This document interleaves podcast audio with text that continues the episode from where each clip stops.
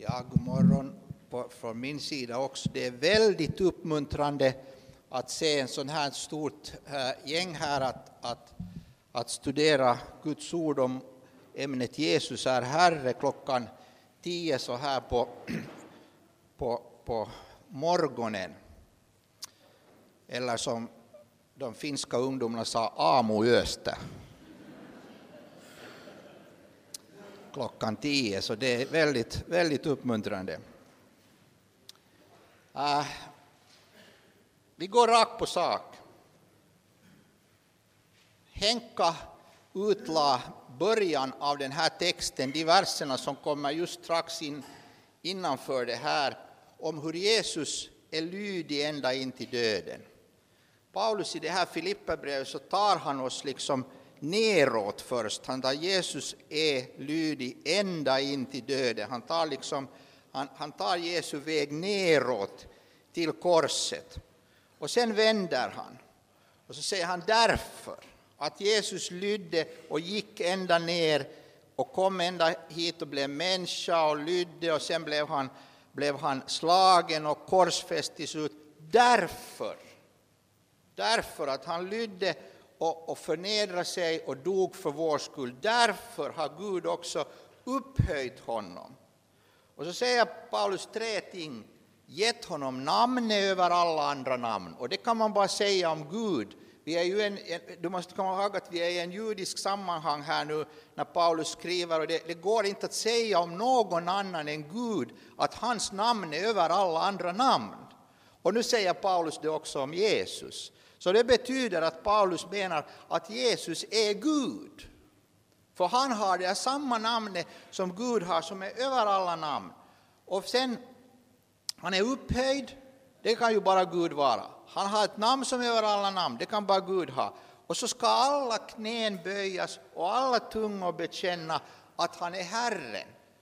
Och man får ju inte tillbe någon annan än Gud. Så Paulus alltså, han, han bara liksom ser att Jesus är Gud här. Han är upphöjd, han är Herren.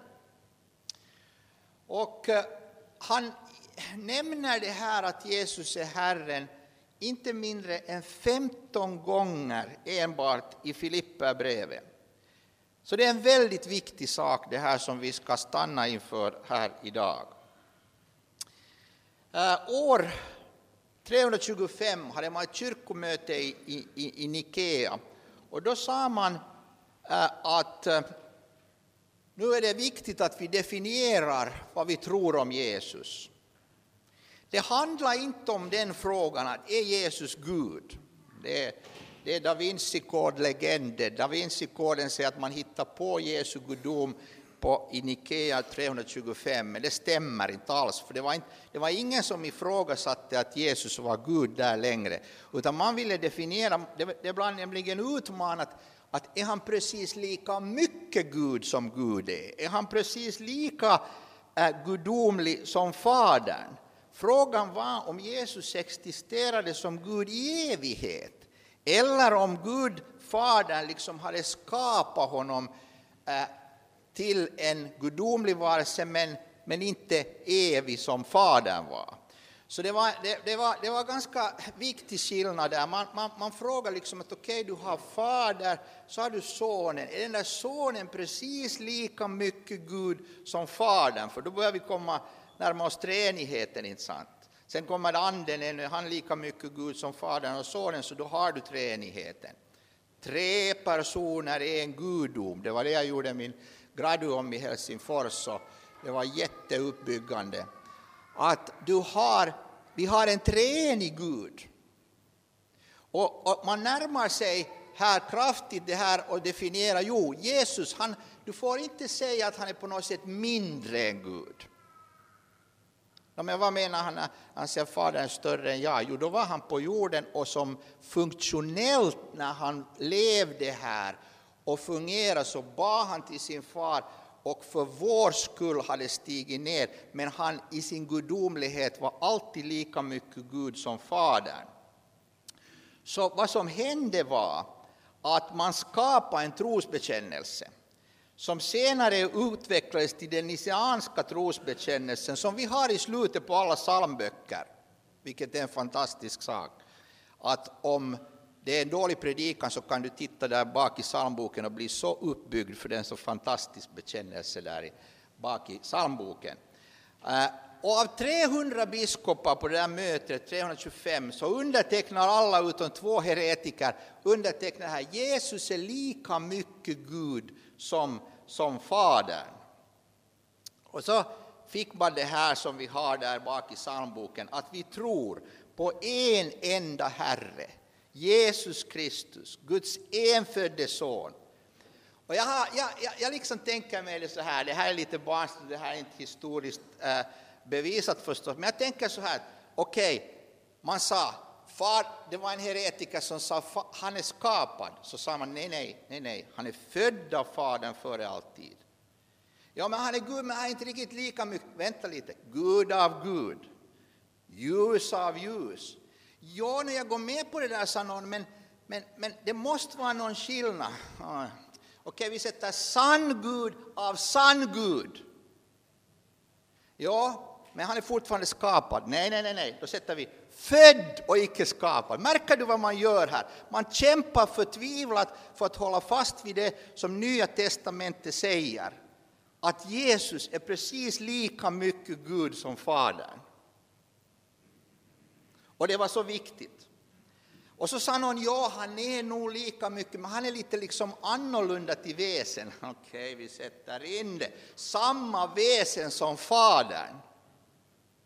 Förstår du? Man går rad för rad och det blir bara noggrannare noggrannare som för oss människor och för vår salighets skull har stigit ner från himlen och tagit mandom genom den helige Ande av jungfru Maria och blivit människa. Och nu har vi för alla tider, för flera tusen år framåt har vi det nu slaget fast att denne Jesus Kristus är Gud han är Herren, han är den högste, det är honom vi tillber. Och det här är så underbart att Gud ledde det så här att, och att människor sedan har hållit fast vid det här, varit beredda att dö för det här, levt på det här, dött på det här. Och denne Jesus predikar vi här i Kokkola 2015 idag. Samma Jesus, han är Gud. Vi bekänner oss till Jesus som Gud. Vi lägger alla våra kort på en och säger detta är vår bekännelse, det är denne Jesus, han är Herren. Och jag tycker det är så underbart när den här biskopen Sebios kyrkohistoriker, man kallar honom för den första egentliga kristna kyrkohistorikern, han citerar den här nikeanska trosbekännelsen som skriver hem till sin församling från det där mötet. Så här har vi alltid tänkt av hela vårt hjärta. Så länge vi förmår minnas, och så är det vi tänker och säger nu också. Inför vår allsmäktige Gud och Herre vittnar vi och kan vi med bevis påvisa och övertyga er om att också i gångna tider har vi, detta varit vår tro och vår predikan.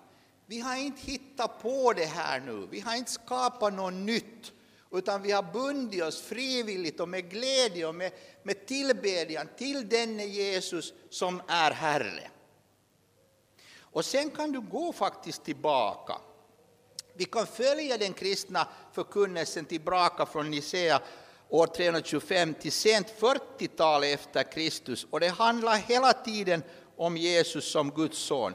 Kyrkofäderna, alltså kyrkans ledande teologer under första århundradena efter att apostlarna avlidit, undervisar praktiskt taget alla att Jesus är helt och fullt Gud och människa. Så undervisar Athanasius, då är du på 300-talet, Novatianus, Tertullianus, Ireneus, Tatianus, Justinus martyren, Polycarpus, Ignatius. Så du går ända tillbaks och så kommer du till Nya testamentet och då kommer du förstås till Paulus och de andra författarna och de säger också att Jesus är Gud. I teologin så har man försökt säga eh, i, i, i ett visst skede att det var liksom en utveckling, att man börjar lite försiktigt och så här. Men den senaste forskningen visar utan någon som helst tvekan att det från första början var de kristnas bekännelse att den är Jesus Kristus. Det är Gud själv vi möter, det är han som är Gud. Till och med de villolärarna på den tiden sa att Jesus är så fullkomligt Gud att han i själva verket inte är riktigt människa. Så de gick över. För alla i Nya Testamentet och alla de där kyrkofäderna jag visar och Nikea gör det fullkomligt klart att Jesus är samtidigt full människa och samtidigt fullt Gud. Han är Guds människa. Han är, I Jesus bor gudomens hela fullkomlighet. Så vi ska inte ta tillbaka någonting av hans mänsklighet, absolut inte. Men vi ska inte ta bort någonting av hans gudomlighet. Så vad säger Nya Testamentet då? Det, det här är underbart. Nya Testamentet säger att Jesus delar Guds ära. Han har Guds egenskaper. Han bär Guds namn. Han gör Guds gärningar och han delar Guds tron. Det är inte riktigt mycket kvar. Snabbt. Jesus delar Guds ära. Han påstod att han förtjänar samma ära som Fadern. För alla ska ära Sonen så som de ära Fadern. Den som icke ärar Sonen, han ärar icke heller Fadern som har sänt honom. Och han har Guds egenskaper. Ingen behöver, han behöver inte någon annans vittnesbörd om människan. Han visste vad i människan var. Han förstod allting, han såg allting, han visste allting. Han var som sin fader till sina egenskaper. Sen är det en annan sak att när han var på jorden så la han ibland bort någon av de här egenskaperna, som till exempel att han säger att det vet bara fadern när jag ska komma tillbaka, det vet inte ens sonen. Som människa visste inte sonen det, som Gud visste han det förstås. Han påstod sig vara jag är, det vill säga han bär Guds namn. När Moses skulle leda israeliterna ut ur Egypten så frågar han vad ska jag säga, vem är det som har sänt mig? Och så får han det fantastiska svaret, du ska säga jag är, har sänt dig. Jag kan tänka mig att Mose går hem och säger att det var inte, jag förstår inte riktigt ännu men det ska nog gå upp. Jag är. Och så kommer Jesus och säger jag är. Innan, det, alltså, det kommer inte ut i finsk, eh, ursäkta, eh, svenskan det här förrän Abraham blev till är jag. Det, det, man kan läsa liksom är jag. Men det som det egentligen står i, hebrei, äh, i grekiskan är förrän Abraham blev till jag är. Så, Guds namn. Han, han citerar Guds namn. Han förlåter synder, han gör Guds gärningar. Det är bara Gud som kan förlåta synder. Och ändå säger Jesus, min son, dina synder förlåtes dig. Och för att bevisa att han verkligen har, ha, ha det här, makt att göra det här så botar han samtidigt. Och så delar han Guds tron. Jag säger er, här ska ni få se Människosonen sitta på maktens högra sida och komma på himmelens skyar. Det vill säga, jag är på tronen, det är jag som ska komma som härskare. Och han säger också att de ska, alltså han säger i praktiken att de ska dömas enligt honom. Och så godkänner han att folk tillber honom. Bibeln förbjuder ju tillbedjan av någon annan än Gud. Människor och änglar i Bibeln vägrar att ta emot tillbedjan. Jag är bara en människa som du. Men vad gör Jesus? Han accepterar tillbedjan vid flera tillfällen. Han accepterar många tillfällen att han tillbeds, beds till, och det är alldeles omöjlig tanke om han inte ser sig själv som Gud. Så vad betyder det här? So what? Så vad, betyder, vad betyder det i praktiken? Om Jesus var helt och fullt Gud och helt och fullt människa så har det en alldeles otroligt stor betydelse och det är väldigt goda nyheter. För det första, Gud har blivit synlig, hörd och berörd konkret. Han har gått och bott mitt ibland oss. Tänk. Jag menar, världen säger, och människor som inte tror säger visa mig Gud. Ja, hur många gånger ska vi göra det? Varför kommer han inte hit? Hur många gånger ska han göra det? Varför kan han inte stå här en gång? Ja, hur många gånger ska han göra det? Han har gjort det. Han har kommit. Det var en så stor nåd att vi får resten av mänsklighetens historia tillbe och tacka Gud för att han blev människa. Det är den kristna kyrkans vittnesbörd. Oj, vad diffust det här har blivit. Man liksom, det, det låter som om allt möjligt skulle vara i centrum också i väckelserörelser ibland. Och det som ska vara i centrum, det som ska lysa över land och berg, det är det att vi är människor som tror att Jesus Kristus är Gud som kom. Vi har sett Gud, vi har rört vid honom, vi har hört honom, säger apostlarna. Och de vill bara, det är inte liksom bara det att de vill säga att han var konkret människa, utan det är det att, att tänka att det var Gud. Det var Gud som var här. Han blev människa. För det andra, Jesu undervisning är Guds egen undervisning. Alltså, om Jesus säger någonting så är det avgjort. Som engelsmännen som alltid kan säga allting kort säger. The Bible says it, I believe it, that settles it. Bibeln säger så, Jesus säger så, jag tror det. Saken är klar. Vi ska inte utmana Jesus. Det är onödigt därför att du kommer aldrig att lyckas. När han har sagt någonting så är hans ord viktigare än någonting annat för oss. Och vi håller oss till det han har sagt. Och så förstås, det största och mest underbara, att denne Gud, som det stod där i, i Niceanska trosbekännelsen, som hade som var Gud av Gud, ljus av ljus, sann Gud av sann Gud, han blev människa för vår och vår frälsnings skull. Han kom ner, han förödmjukade sig, han dog. Men när hans blod rann på korset så var det inte bara en människas blod. Det var en människas blod, men det var inte bara en människas blod, utan det var Guds eget blod. Det är så Nya Testamentet säger, att, att Gud med sitt eget blod har köpt åt sig ett folk. Han har försonat oss med sitt eget blod. Gud blödde för vår skull. Jo, visst är det här ett mysterium. Jag menar, vi, vi säger Gud allsmäktig, himmels och jordens skapare, och så hänger han på ett kors. Men det är det enda sättet att försona våra synder. Detta är evangelium.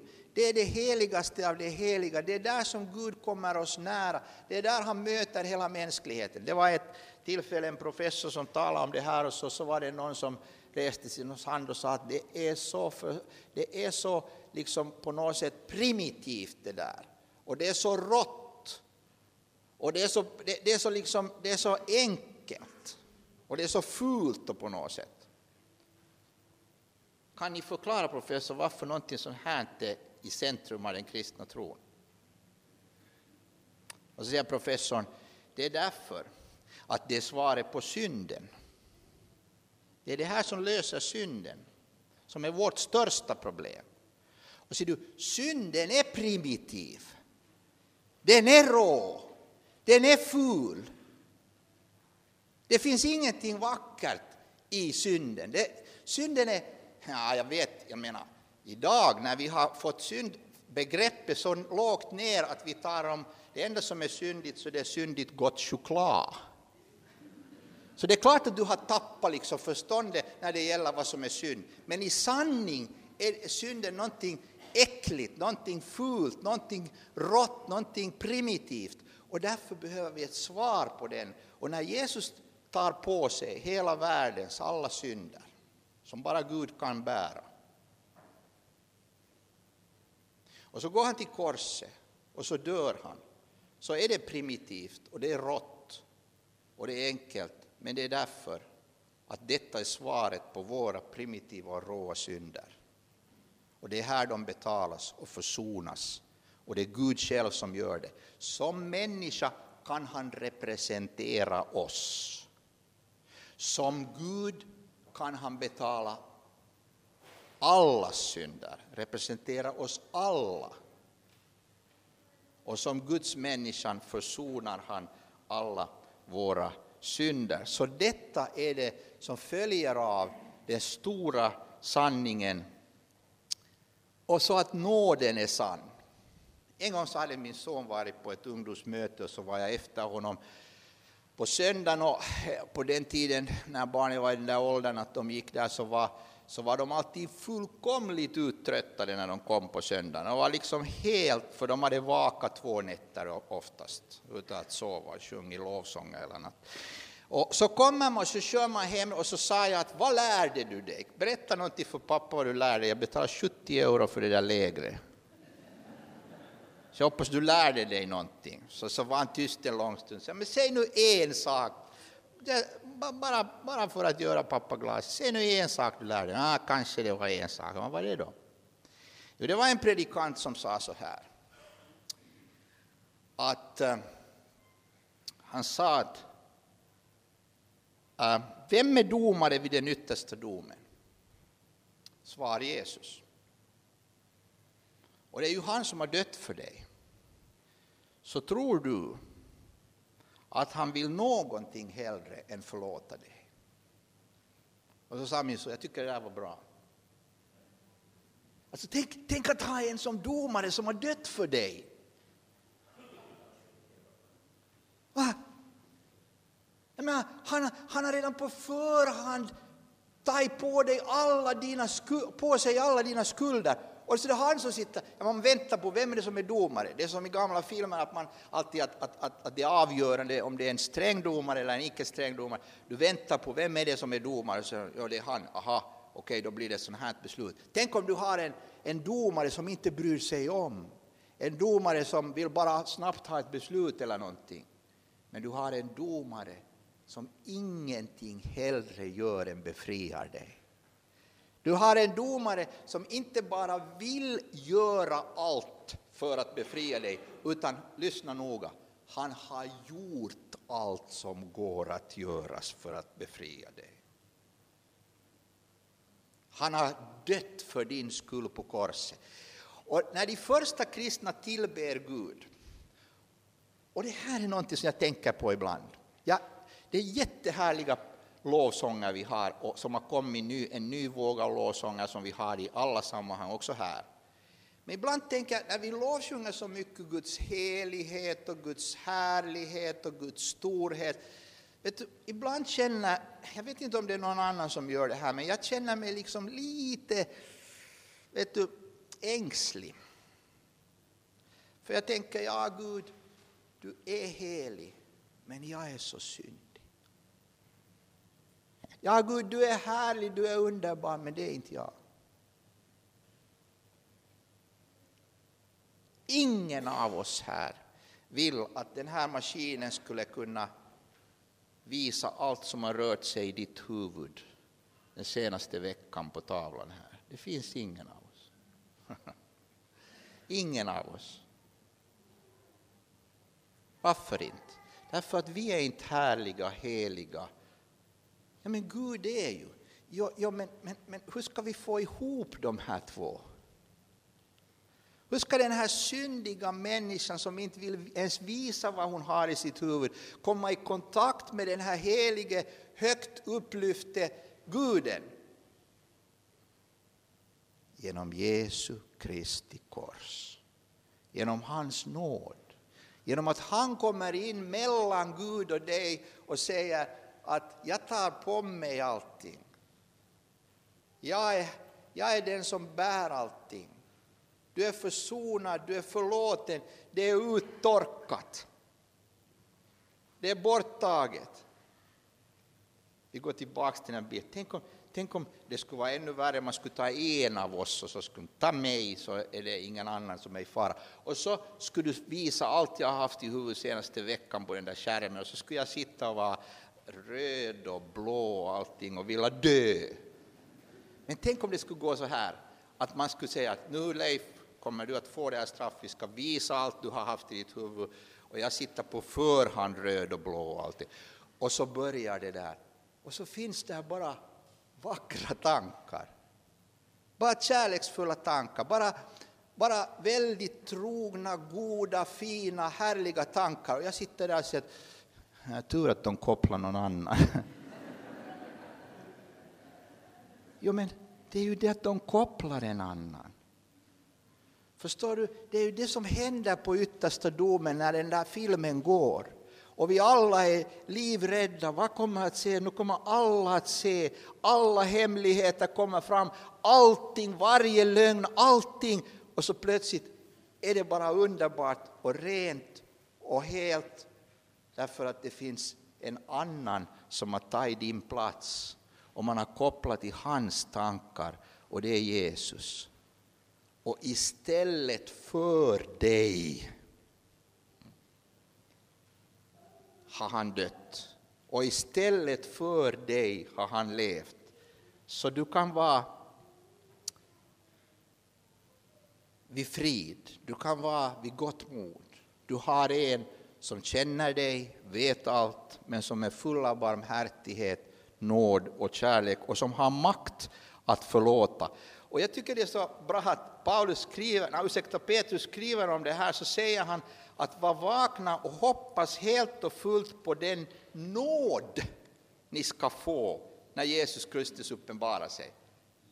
Jag kommer ihåg när det här slog mig första gången, så tänkte jag, vänta ett ögonblick nu, att när domen kommer, så ska, så ska, hur ska jag kunna sätta mitt hopp till den där domen som är min undergång?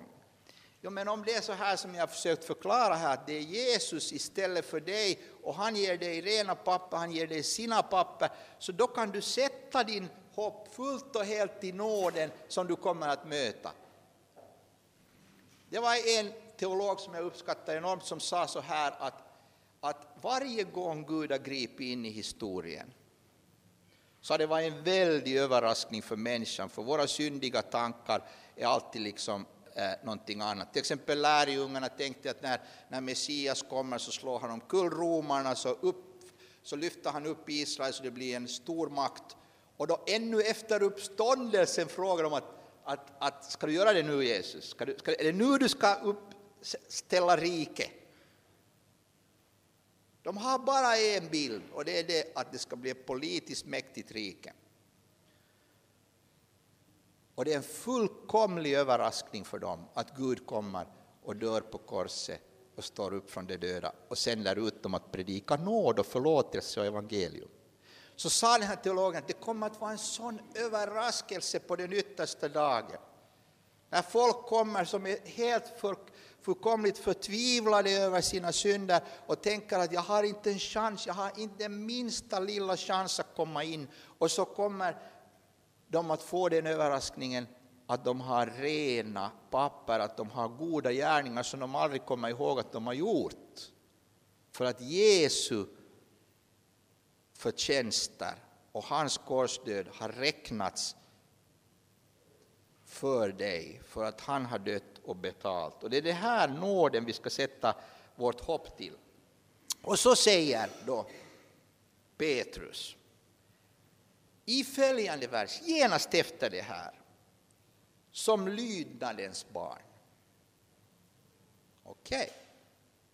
Så vi är, ännu, vi är ännu kvar vid det där, om vi har tappat tråden så är vi kvar vid det att so what, vad betyder det här att Jesus är här? Att han kan betala allt, att, att vi har en nåd, att vi lever av nåd. Och vad ska det leda till i praktiken i vardagen? Som lydnadens barn ska ni inte följa det begär som vi levde i förr när ni var okunniga.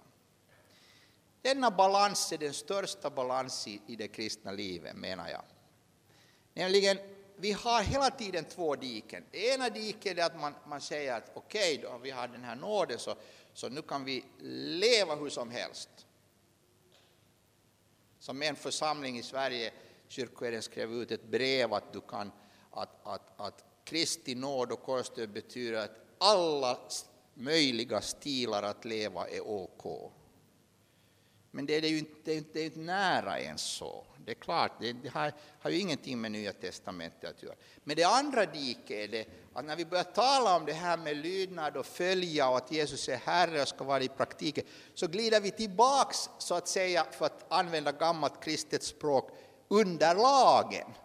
Och så glömmer vi plötsligt att hela frälsningen och all energi vi har är av nåd. Och vi lever av nåd, det är ingenting annat än nåd. Men när du lever av nåd, när du lever i den här kärleken, så är den enda rätta attityden lydnad, en vilja att följa. Det säger ju också Paulus här. Jesus är Herre, har han sagt, därför. Därför. Vad ska följa av det att han är Herre? Mina älskade, ni har ju alltid varit lydiga, men inte bara när jag var hos er, utan ännu mer nu när jag inte är hos er, ska ni arbeta med fruktan och bevan på er frälsning. Nej, men nu har du förstört allting. Det är som en klagar på att vi borde ha enarmade predikanter, för de ger med ena handen och så tar de tillbaks med den andra. Så vi borde ha enarmade så att de bara ger. Och Bibeln, så Bibeln ger. Den ger med en enda hand nåden. Och det är ingenting att ta tillbaka på det. Men det, men det, men det absolut geniala i Bibeln är att denna nåd alltid, alltid inspirerar till ett liv i följd av Jesus, i lydnad för Jesus och hans ord. Aldrig, om det är, aldrig mot det. Om det är något som går mot det så är det inte Guds nåd vi talar om. Därför att Jesus är Herren, som har gått ända in till döden för oss. Därför ska vi arbeta, därför ska vi hålla fast vid Guds ord. Det är följden. Resten av det här bibelstudiet hoppar jag bort från Filipperbrevet därför att det, det, är en sak som är på mitt hjärta väldigt. Och det är det här lilla brevet här. Jag har länge haft en övertygelse att när det är någonting på gång i kristenheten eller världen så har Gud alltid ett aktuellt, relevant ord för just den situationen. Och då menar jag inte att han talar det där ordet från himlen eller sänder någon speciell profet, utan jag menar att det står skrivet någonstans, någonting som är så högaktuellt det kan vara. Och jag vet ingenting så aktuellt idag som Judas brev. Det är så superaktuellt att det är som du skulle läsa det liksom, det är precis som, det ska, som du skulle sitta med Gud vid, vid matbordet och läsa dagstidningarna och så talar han direkt in i vår situation när du tänker på Judas lilla brev. Och, be, och budskapet där är att vi får inte glömma det här med att Jesus är Herre. Och väldigt kort, det börjar med en presentation av den som har skrivit. Och som det står att det är Judas som själv som är Jesu Kristi tjänare och Jakobs bror. Och vem var Jakob i urkyrkan som var så känd att man kunde bara kalla honom Jakob och inte något annat? Det var, den enda som kan vara så är Jesu broder. Om ja, Judas är Jakobs bror och Jakob är Jesu bror. Judas är Jakobs bror. Jakob är Jesu bror. Så vems bror är Judas? Bra. Han är Jesu bror. Precis. Ja, tänk det. Och så presenterar han sig också. Men, och det här är det alldeles otroliga. Han presenterar sig inte bara som Jesu bror, men han tar liksom ett steg tillbaka och säger jag är Jakobs bror. Det är som en sån här lillbrorsa som säger jag är också med här. Så Jakob är Jesu bror. Och det kan han bekänna, men, men jag är också här, och jag är också hans bror. Och hans också. Jag är också Jesu bror. Men inte bara det, utan det han säger. Judas är så övertygad att Jesus är mycket mer än vanlig bror, att han kallar sig själv för Jesu tjänare. Det ska mycket mycket till innan någon blir övertygad att min bror är vår enda härskare och herre. Hur många av er skulle kunna säga det? Jag tror inte min syster, sex år yngre än jag, skulle... Hon, ha, hon är väldigt vänlig och uppmuntrande och, och, och sådär, men jag skulle, inte, jag skulle inte tro att hon går omkring och säger Leif är vår enda härskare. det, det, det är bara helt omöjligt, förstår du. Men vad är det som Judas säger? Den är Jesus som är Jakobs bror, och tänk att jag också är deras bror. han är vår enda härskare och Herre. Det ska mycket till när du känner din bror, att du kommer till en övertygelse att han är mycket mer än en vanlig människa. Jag menar i någon sekt någonstans, om man skulle få en massa pengar och sådär, så skulle man kunna göra det. Men när man får bara döden för det, när man får bara förföljelse för det, och ändå står man upp och säger han är Gud, så då är det mycket sagt, mycket sagt. Och han säger, alltså tjänare översätter vi, men det är dolos, det, det, det är slavtjänare. Så det är mycket, mycket sagt. Så säger han någonting underbart om oss. Han säger att vi är kallade, vi är älskade och vi är bevarade i Kristus. Och det är det som det handlar om nu här. Vi får inte glömma att Jesus är Herre, för vi måste bevaras ända fram. Judas brev har det här budskapet. Vi, vi måste komma ända fram, fram till himlen. Och det är kvar vägen nu. Och om vi glömmer att Jesus är Herre så missar vi vägen. Okej? Okay? Så han älskar de här människorna han skriver åt. Och han säger att han skulle så väldigt gärna har skrivit om vår gemensamma frälsning. Han skulle så väldigt gärna ha talat om hur Gud älskar, hur Gud är god och så vidare. Men han måste säga en sak nu. Är, det, är det inte sant att det här är, det här, så här talar en människa som har respekt och kärlek? Om du har någon som du verkligen äh, liksom, äh, älskar och respekterar, så om du måste säga någonting som, som, som liksom att, att, att om han har gjort någonting eller hon har gjort någonting som är fel, så, så kommer du att närma dig på ett annat sätt. Du kommer liksom att säga att kan jag, kan jag tala med dig om en sak? Inte sant va? Om det är någon som du inte alls känner så kan du bara häva ur dig som på internet. Men om det är någon du känner och har respekt för, så då måste du komma på ett annat sätt. Du, du säger liksom att det, det, är liksom svårt, du skulle inte vilja ta upp hela saken för du har så stor respekt, men du, du måste säga det. Och det är så Judas kommer här. Han säger, jag, jag, jag skulle vilja tala om något annat, men, men det är en sak som, som är så på mitt hjärta, säger han, och det är det här.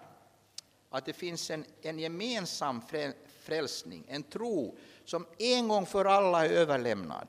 Och den tron kan inte förändras, uppdateras, göras relevantare, omformas till att motsvara dagens frågor och behov. Vi ska bevara den oförändrad. Vi ska kämpa för den. Vi ska försvara den. Vi ska förkunna Guds ord på dagens människas språk.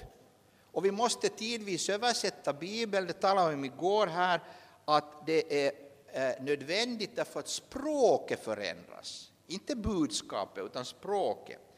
Men när man efterlyser nya tolkningar idag så är det ofta så att man i praktiken vill förneka den gamla tron och ersätta den med någonting annat. Vi ska tala ett språk som folk kan förstå, men vi ska inte forma trons innehåll enligt moderna ideologier och värden. Kyrkans budskap får inte bli ett eko av samtidens tankesätt. Det får inte vara så att, att du hör någonting, läser i tidningar och så går du till kyrkan så har du sam, precis samma sak. Ingenting nytt.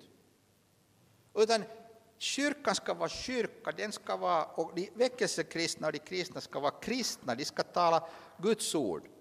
Den store teologen Wolfhard Pannenberg säger det här, han säger att sekularismens, alltså den här förvärldsligandets största succé ligger i den vitt utspridda demoralisation bland präster och teologer som borde förkunna och tolka evangeliets sanning, men som har bedragit sig själv genom att tänka att det kan uppnå den målsättningen genom att omforma den kristna tron enligt sekularismens krav. Jag är övertygad om att situationen kräver precis det motsatta till denna okritiska omformning. Ju längre sekularismen går, desto mer brådskande är det att den kristna tron och det kristna livet ses i skarp kontrast till den sekulära världsliga kulturen. Alltså. Det som behövs är ett starkt försvar av de centrala kristna trosartiklarna i motsats till sekularismens anda. Och så säger han någonting väldigt profetiskt. Det som brukar kallas för de protestantiska folkkyrkorna står i akut fara att försvinna. De förlorar miljoner medlemmar samtidigt som de här etiopiska andra kyrkorna växer. Jag förväntar mig att det kommer att försvinna om det fortsätter att varken stå emot den framdrivande sekularistiska kulturens anda eller att försöka förändra den. Alltså det är på tiden att vi ödmjukt och med kärlek stiger upp och säger att vi tror någonting annat. Vi tror vi går en tredje väg, vi går Kristi väg. Vi tror att Bibeln är sann och Bibelns budskap är sann och vi, vi predikar det. Uh, Paulus säger ju samma sak lite enklare. Han säger så här. Vi har avsagt oss all hemlighet och allt skamligt och använder inga knep. Vi förfalskar inte Guds ord utan lägger öppet fram sanningen och anbefaller oss själva inför Gud åt varje människas samvete. Jag hade en nästan humoristisk upplevelse. Jag satt i en kommitté som skulle besluta om vad kyrkan ska säga om vissa saker. Och så gick hela rundan runt och alla var överens. Jag blev jätteglad, det här är ju bra. Alla är överens att vi ska ge en klar signal för det kristna äktenskapet. Och just när ordföranden skulle klubba det där, vi skulle sända ut en, en riktigt god, gott papper, så säger en att jag, jag, jag vill bara fråga, har vi tänkt nu vad media säger om det här? Och så börjar, tro mig eller inte, så börjar en ny runda alla de som nyss hade sagt att jo, det här ska vi, det här ska vi hålla fast vid, alla öppnar sin mun på nytt och hela rundan går runt och alla säger att inte kan, inte kan vi, nej, när man tänker efter så inte kan vi säga så här, för det, det blir nog skriverier om det och det blir nog. Och till slut så, är jag, så har jag sista, är jag sista i rundan så säger jag att jag, jag tror jag är den enda här som har jobbat 20 år med media.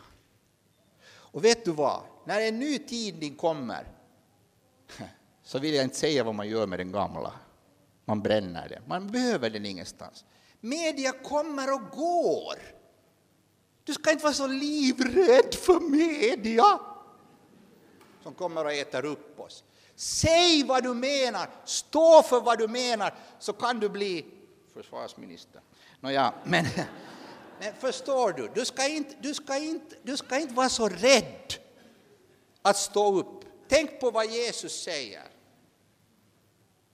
Han säger, det finns många andra goda politiker också, ni ska inte missförstå mig. Alltså, du ska inte uh, vara rädd för Jesus säger, den som skäms för mig och mina ord i detta syndiga skede ska jag skämmas för. Jag är rädd för det där på yttersta då man kommer att tänka, hur många gånger har jag liksom dragit mig? Det är så svårt att ens gå med en bibel under armen ute på stan. Va? Eller läsa den i tåget. Va? Ja. Det, det är liksom, varför, varför ska jag skämma? Och sen när man ser de här, de här äm, våra närmaste som går på knä, sätter ut en matta, går på knä, ingen skillnad. Jag såg en bild från Paris där det var en helt, ett helt område, där var en massa män på knä och tillbad sin Gud. Så varför, var, varför ska vi skämmas för det? Paulus säger, nej, vi, vi, vi har lagt bort allt det där, vi förkunnar för varje människas samvete. Vi säger hur det är och så får människor ta det eller inte ta det. Men vi förändrar inte, vi säljer inte, vi köper inte. Gör som du vill med mig, men så här säger vi. Detta är vad vi behöver nu, detta är vad vi ska be om. Har vi det? Kanske inte. Jag själv är väldigt svag, men vi får be om det. Och Gud kan hjälpa oss. Gud kan hjälpa oss. Det är som när man är på någon fest vet du, så vill man, jag vill inte säga något, och sen plötsligt säger någon ja men hör du, du Leif, du tänker väl så här, du är ju kristen du va? Och så måste man säga, så Gud ger sån här draghjälp ibland, att man får upp sin lilla mun. Och till slut säger han så här, vad är det som han är bekymrad för? Varför vill han, han skulle vilja tala om de centrala sakerna, men vad är det han måste in på nu? Ty hos er har nästlat in sig vissa personer. Om dem är det redan för länge sedan skrivet att de ska drabbas av domen. Gud löser som det förvanskar de vår Guds nåd till försvar för ett liv i utsvävningar och förnekar vår ende härskare och Herre Jesus Kristus. Det finns en fara att vi förnekar att Jesus är Herre. Nej, men vi, vi håller nog fast vid det där. Jo, men det är ju inte det han säger nu. Han säger inte att de här människorna nödvändigtvis säger med sin tunga och med sin mun att Jesus är inte Herre. nåden spelar ingen roll. Utan vad de gör är att de förvanskar vår Guds nåd.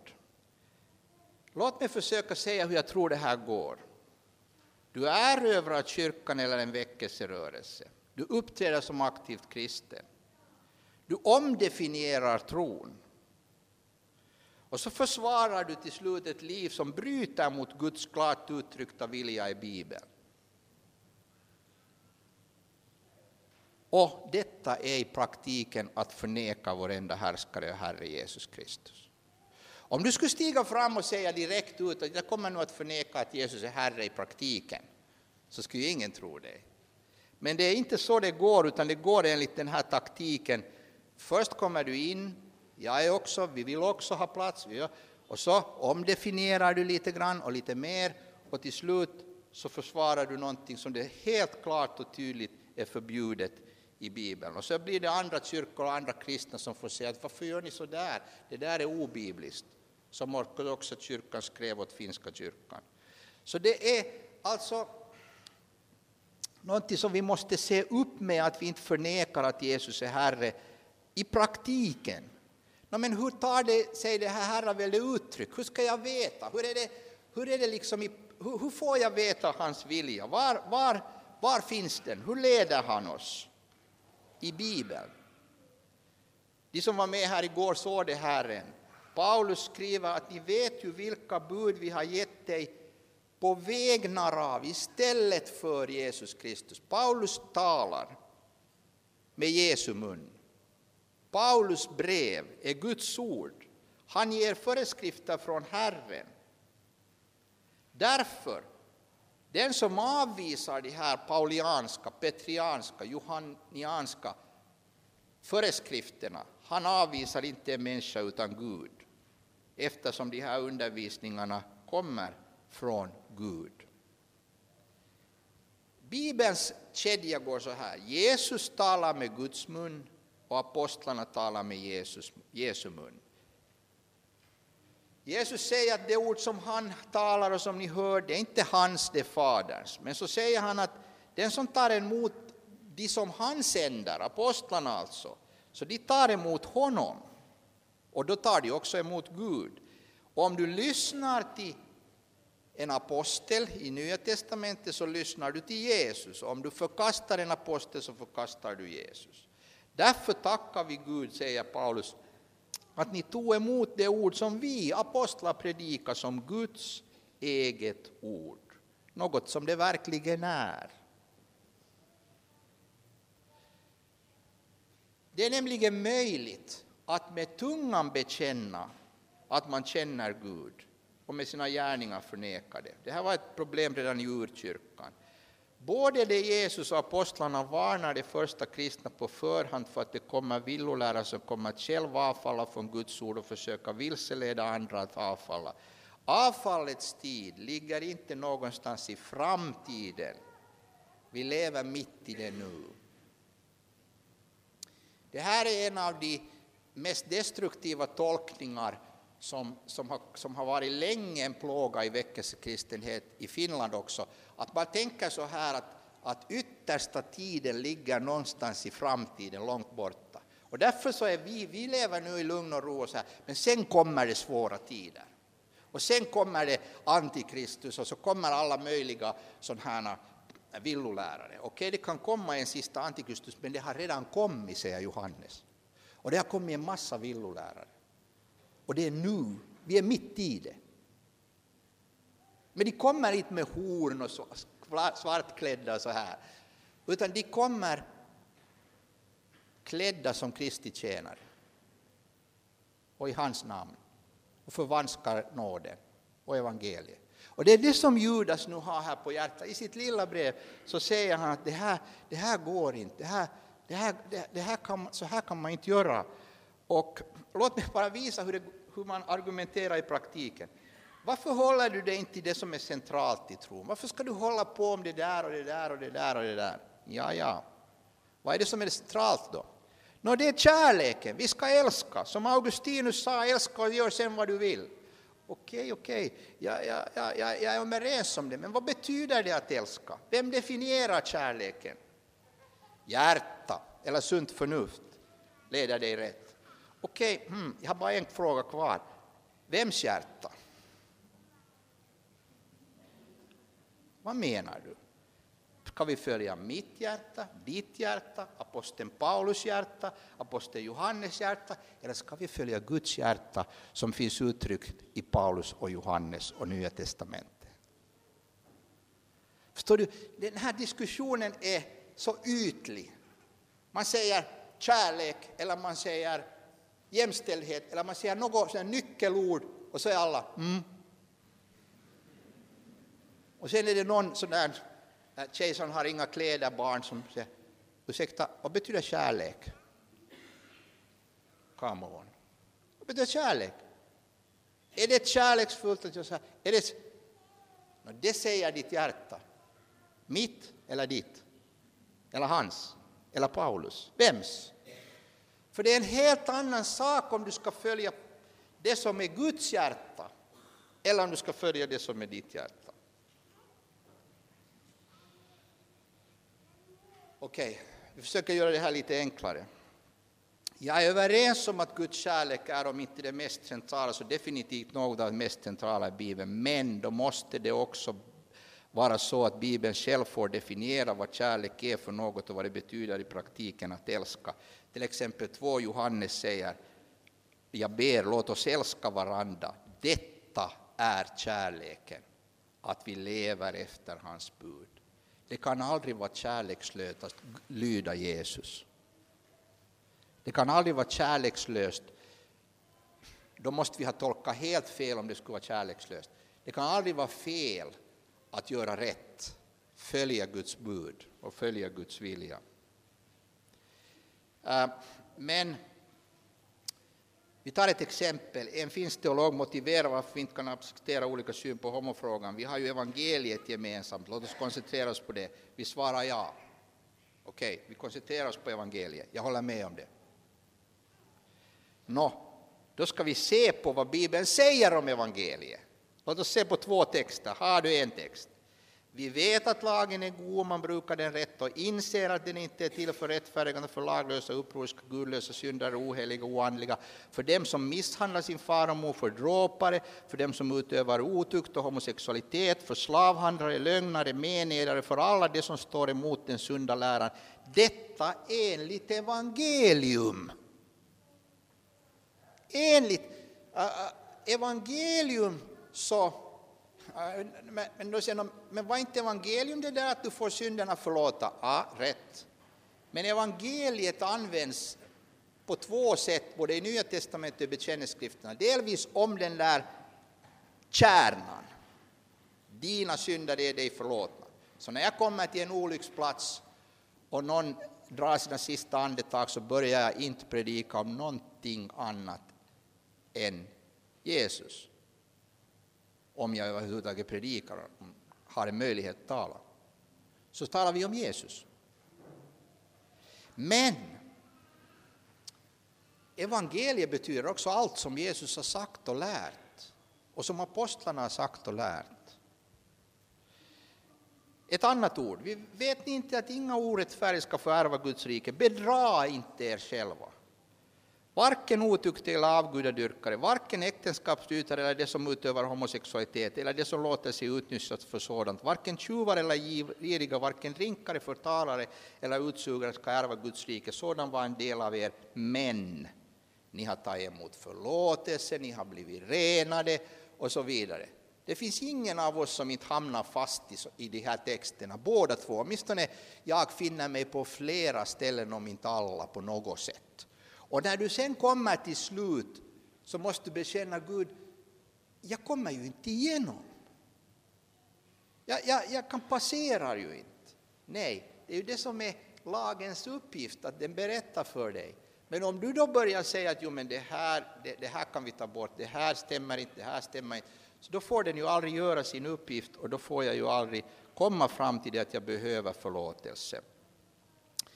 Men så kommer man till allra heligaste, man säger Problemet Leif är att vi inte är Jesus-centrerade, det sa ju jag också här i början.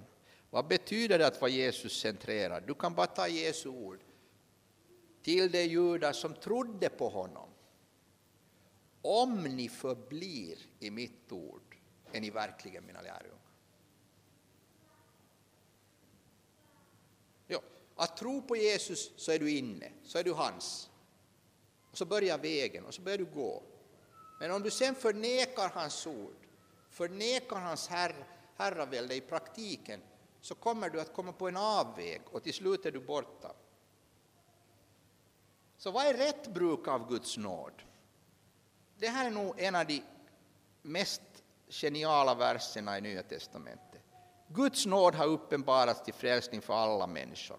Alla människor. Guds nåd är för alla. Den är för dig idag, den är för mig, den är för alla. Och det är en sann och verklig nåd. Och den fostrar oss att säga nej till ogudaktighet och världsliga begär och leva anständigt, rättfärdigt och gudfruktigt den tid som nu är, medan vi väntar på det saliga hopp och vår store Gud och frälsare Jesus Kristus kan träda fram i härlighet. Nåden hjälper. Han har offrat sig själv för att friköpa oss från all laglöshet och rena åt sig ett egendomsfolk som är uppfyllt av iver att göra goda gärningar. Jesu offerdöd renar oss från synden, gör oss ivriga att följa hans vilja.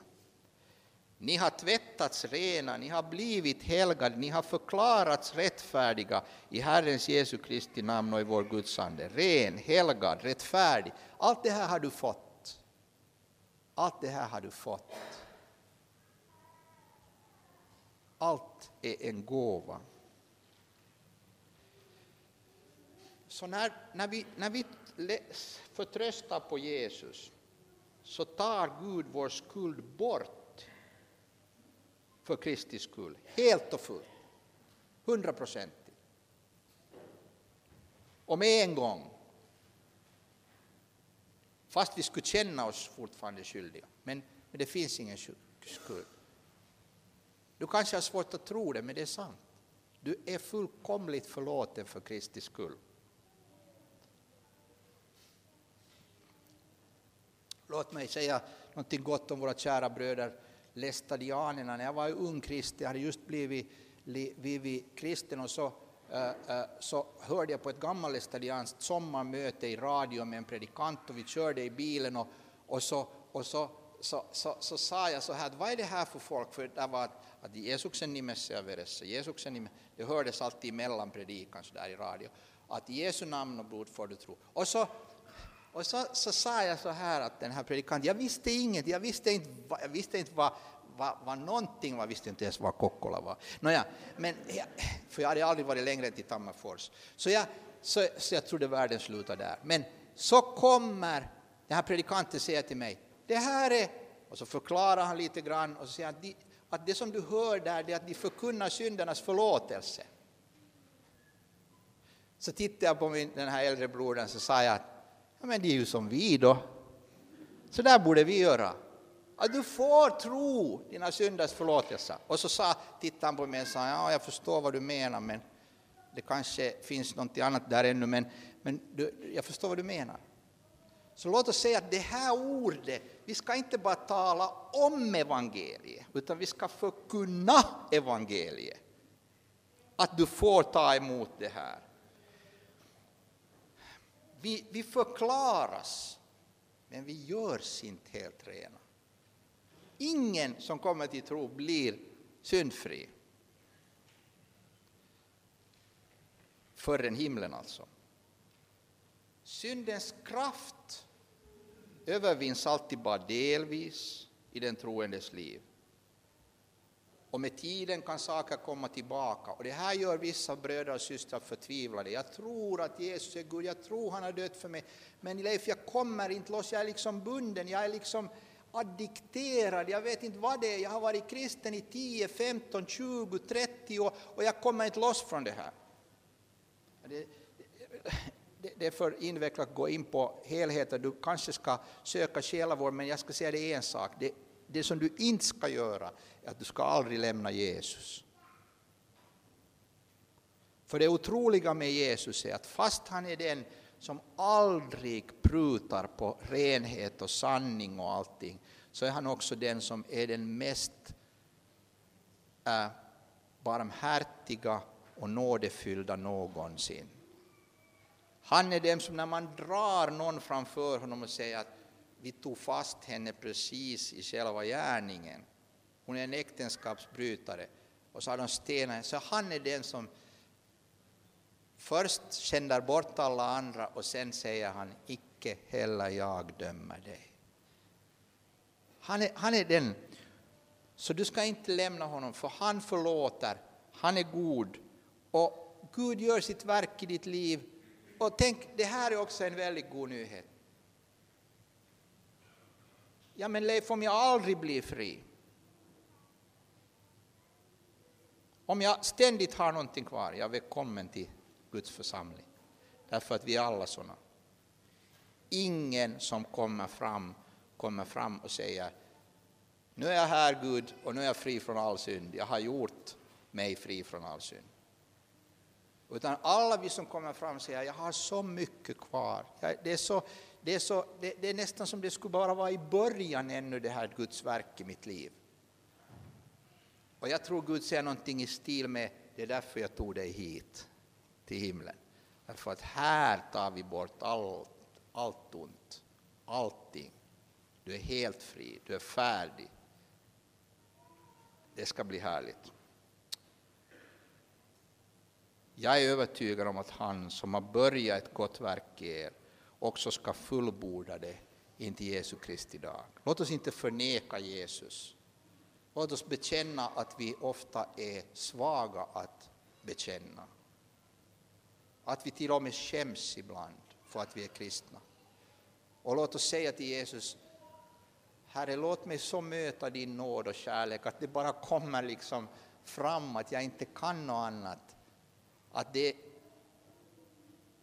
blir lite mer spontant, lite mer mod, att jag kan växa. Och håll i mig så jag kommer fram. Hans nåd är ny varje dag och sätt ditt fulla hopp till den nåd du ska få möta. Låt oss be. Herre, vi kallar dig för Herre och samtidigt vet vi i vårt hjärta att det är så många saker i vårt liv, i praktiken, i vardagen, i vårt yrke, var vi är där vi har svikit. Vi har svikit dig som Petrus svek dig. Och därför ber vi dig, förbarma dig över oss, Herre.